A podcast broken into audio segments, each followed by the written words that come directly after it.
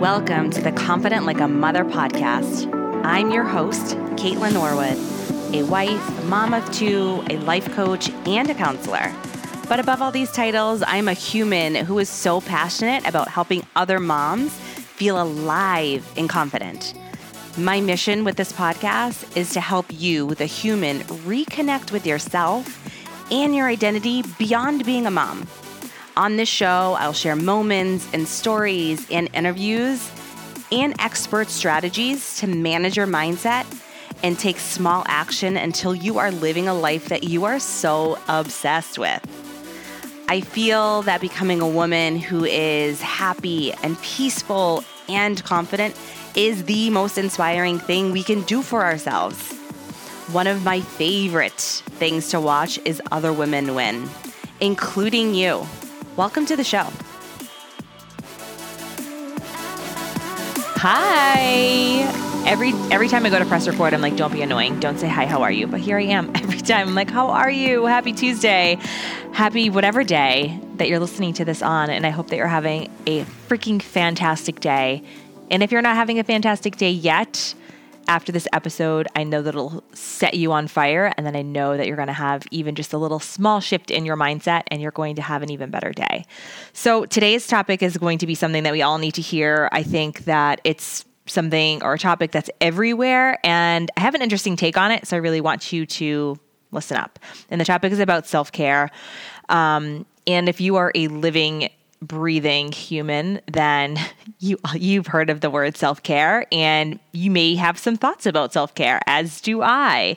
And especially if you're on social media, self-care is a term that is kind of like thrown around. It is literally everywhere, and I'm here for it. Like, I really am. If self-care was a train, I'm the conductor. Most days I'm on the train. I'm driving that shit.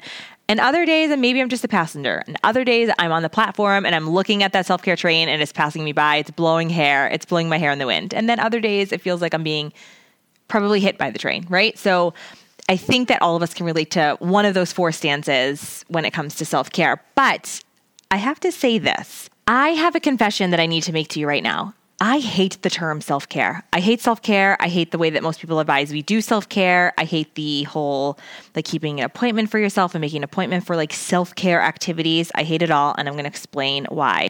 And it's not because I feel like I don't deserve treating myself, because I of course do. And to be clear, when I say I hate the term self-care, I hate the term self-care and the way it's carried out, but I fully love the concept and appreciate it so much, like so much, when I find ways to deeply care for myself, you know? And the reason why I really wanted to break that down and make sure you understood clearly what I meant between not loving the term self-care, but fully loving and appreciating the concept. Because one thing that I've discovered when I try to implement self-care as an activity that's not rooted in love for myself, it has led me to self-sabotaging behaviors. And I will explain all of what that is in this episode. So buckle up, baby. This episode is going to be jam-packed with so many things that you can probably relate to.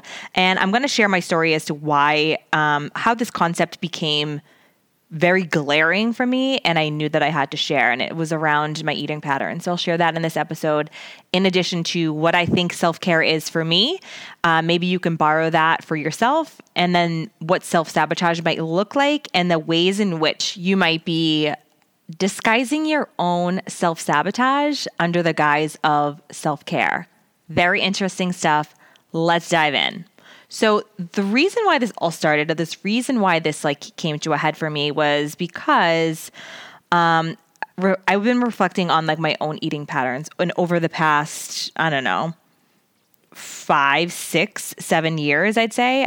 Before having Mia, I used to do fitness competitions, and I would diet for like 16 weeks and really restrictive dieting. Obviously, it was for the fitness competition, and like very, very, a lot of exercise. And so after the competition, it would always be really hard for me to like slide back into a normal relationship with food or normal eating patterns, because like I loved how shredded I was. I loved how I looked, being so lean that like obviously being that lean was not sustainable for my health. And even though I knew that deep down to my core, it would always kill me to like put on 20 pounds in like a short amount of time. because it was going to be healthy for me. But one of the reasons why it started to become really unhealthy for me was always a few weeks after the shows. And I would just say to myself, when I was eating an entire bag of like candy or like a day full of just total shit, I would tell myself, I deserve this. I dieted for so long. I deserve this. And that was like my go-to anthem for myself, like my motto, I deserve this. And this is what I want you to bring attention to. Anytime that you're saying to yourself and you're trying to like talk yourself into something that you feel like you deserve is probably self-sabotage. Anytime you're saying, oh, I deserve this whole bottle of wine tonight after this tough day. I deserve to spend this $300 at Target because I've had a really stressful week. I deserve to sit down on the couch and watch like an entire season of Bridgerton because life has been like way too stressful. Anytime you're talking yourself into feeling like you deserve it, it is more than likely self-sabotage. I really should just drop the mic there and end it because that's so powerful. Recognizing yourself in this pattern of making a choice from an emotional state is not rooted in love for yourself, is not rooted in acceptance for where you are. That behavior is actually rooted in numbing or avoiding an emotional state rather than living from a place or making a choice from a place of self-love. Because one of the ways in which I define self-care or taking care of myself is really about accepting yourself and taking action from a place of nurturing oneself in a way that really supports your highest and greatest good. And sometimes this is not necessarily what feels good right now. Very important to note. Self-care does not always feel good, and it is not something that is an easy decision that you make for yourself. And I want to underline the word decision or choice even, because I do think that self-care is a choice to live your life in a way that supports your highest and your greatest good. It is not an activity that you do or just something that you do. So at the beginning of this episode, when I said I hate the term self-care and the way that a lot of people tote what it is, or it's like, you know, keeping an appointment or making an appointment for yourself, because I believe at the foundation of the concept of self-care, it is a choice in the way that you live your life, and it is not an activity that you do. And this is a really important point, because even if you are all over social media and you're like, yep, self-care, and at work it's probably mentioned a lot, or you know, your mentors are mentioning it, your therapist, whoever you work with to support yourself, your team of people are like, make sure you're taking care of yourself, self-care, blah, blah, blah. And you're like, yeah. But like, are you actually implementing choices for yourself that really take care of yourself beyond a mani-pedi, beyond a massage, beyond a meditation, daily meditation, beyond working out, beyond just taking in good food? I think that self-care is way I want to think of, and I want to identify, and I want to open up your lens to self-care as something that is way deeper than that. My definition of self-care for me is very simply looking after myself and meeting my own needs. You can plug in your own ways that you meet your own needs, and you can plug in your own ways of like looking after yourself. But that's a very general way in which I identify self-care for myself. And I think that it looks different for me in different seasons of my life, different time of the year, and that is all good. Here's where I want you to notice the difference. Self-sabotage is actively or passively, underlined passively, because oftentimes it's passive, doing something or making a choice that keeps us from reaching a goal or a desire or something that we want. So it's something that we do, whether it's like a habit or an emotional decision that prevents us from reaching a goal or, again, something that you want. And I don't want you to think of like a goal like, oh, this big goal that I have in like my vision board or in my journal or like with my, you know, with my coach or my therapist. Like, it could just be a daily desire that you want to like feel healthy, feel good. So your own self-sabotage is a choice that you make that keeps you from a desired outcome. Hold on, I kind of want to correct myself there. What's pretty wild is the sabotage does not come from as a result of the behavior that you're participating in or the behavior that you're choosing. The sabotage actually comes from the way that you speak to and about yourself and the way that you judge yourself because of that behavior. Here's a personal example of self-sabotage, but masked as self-care. And I know that a lot of women will be able to relate to this, moms especially. So after a long week of work, this is something that I'm trying to get better on, but after a long week of work, there's like nothing more that I would love to do than just to like walk around TJ Maxx or walk around Target and just blow so much money frivolously. Grab a Starbucks and just stroll the aisles, right? And so oftentimes I've, again, tried to be better with this, but when I get in the car and I have like all my bags and I'm driving home and I'm like, oh my God. My first thought is like, oh my God, my husband's going to kill me. And the second thought is like, did I really need to just do that? Did I really need to just like buy all this stuff? And when I'm being honest with myself, I'm like, no, I didn't need any of that. But like, it felt so good. Like it felt like it was self-care. But why does it feel like such shit? Right? So if I'm really taking care of myself, shouldn't it make me feel so amazing? Shouldn't I feel so good after I participate in an activity in the name of self-care? Right. So spending hundreds of dollars at HomeGoods or Marshalls or TJ Maxx or Target or wherever, and feeling so bad and so guilty and so shameful about it, like immediately after when I get in the car, is not an act of self-love or self-care. It is actually an act of self-sabotage. In prepping for this episode, I realized how often I am doing stuff like this where I'm calling it self-care and it's really not for my highest and greatest good. And my intention for sharing this as an episode is I hope that it can bring attention to the activities or the choices that you're making in your life where you're calling it self-care and you think that you're taking care of yourself, but you are really sabotaging how you want to feel. You're really sabotaging saving money. You're really sabotaging making healthier choices. And you're doing it all in the name of like loving and caring for yourself when actually you're doing the exact opposite. I know my listeners are always looking for answers, and I know that you're always looking for the most direct way, as am I. So one of the most and easiest, most effective ways of discerning the difference between self-care or caring for yourself and or making an excuse or self-sabotage is that self-sabotage most likely is a spontaneous decision that you make, most often motivated by an emotional choice, and it's something that gives you instant gratification. Like, for example, like scrolling your phone or eating a whole sleeve of Oreos because you've had a shit day, or drinking the entire bottle of wine because you are so stressed out from your work week, or binging an entire season on Netflix because you are trying to avoid something. You are trying to numb out from something in the name of self-love or in the name of caring for yourself. And please do not get me wrong. There probably is a very good time and place for having extra snacks or, spending a little extra time on Netflix and or taking the extra rest. That means like canceling plans with friends or whatever. Most often our instant gratification is not serving to meet our long-term goals. And that's why self-care, again, is not always an easy decision to make for us. And it maybe doesn't even feel like a good choice sometimes, but self-care will always consider your long-term needs and your highest self. Here's like a quick little example of one of the practices of self-care for myself is every Sunday I prep my food.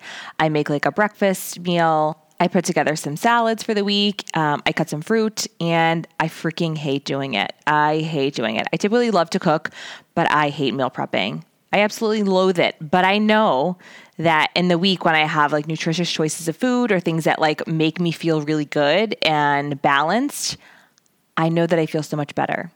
So even though I hate it and I hate doing it, I know that it's the choice that, the Kaitlynn on Thursday is going to be so appreciative of. I have two questions to offer you when you are trying to discern the difference between self-care and self-sabotage. The first question is, will my life feel better as a result of this? So the question again is, will my life feel better as a result of this in the long term? And if you have to talk yourself into it by saying, but I deserve this, the answer most likely is, no, my life probably won't be better because of this. And the second question to ask yourself is, what feeling am I trying to avoid by participating in this activity? What feeling am I trying to avoid by doing this thing? What are you trying to numb out from, or what are you avoiding feeling?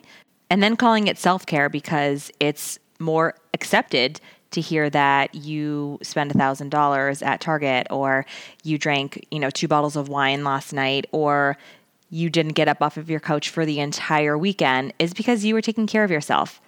It's more acceptable, it's more socially acceptable to say that you participated in self-care all weekend, rather than saying you were really avoiding or numbing out from your feelings. True or true? So time for a gut check here. If you know that you are running through a bottle of Tito's every week, or, several, a case of wine a week in the vein of self-care, because your kids are hard to deal with sometimes, I would love for you to answer in your mind, what feeling am I trying to avoid by doing this? Or my own personal favorite form of self-sabotage is spending ridiculous amounts of money on things that you don't need because you deserve it. Really, what feeling am I trying to avoid there? What feeling are you trying to avoid if this is something that you connect to? But instead of calling ourselves out like this, usually, if you didn't listen to this episode, you'd continue on engaging in the same self-sabotaging behaviors that you've been engaging in the name of self-care. And you're like, I am caring for myself. I'm doing these things. I deserve to buy these clothes. I deserve to have this wine or this alcohol. I deserve to eat this food because I deserve it. But then shortly after, you participate in the behavior that was supposed to make you feel really, really good and the thing that you really deserved. You begin to start to judge yourself. You begin to speak negatively about the way that you went about it. You begin to have regrets. And this is when self-sabotage comes in. This is when we start to have those unsupportive thoughts creep in. And this is the work that we're trying to change. So you're probably wondering, oh shit, that is me. I am that. That is me. And maybe you're wondering, how can I create more awareness around this habit? Or how can I break this habit from continuing to take control of my life? And if that's you wondering this, that's all normal, and there's certainly a way that change is possible for you. When the demands of your modern life start to take over, it's always so important for you to meet your needs first so that you can give your best to not only yourself, but to your kids, to your partner, to your coworkers, to your friends, etc. And when you start to feel like the ordinary day-to-day stuff is mundane and is meh, check in with yourself.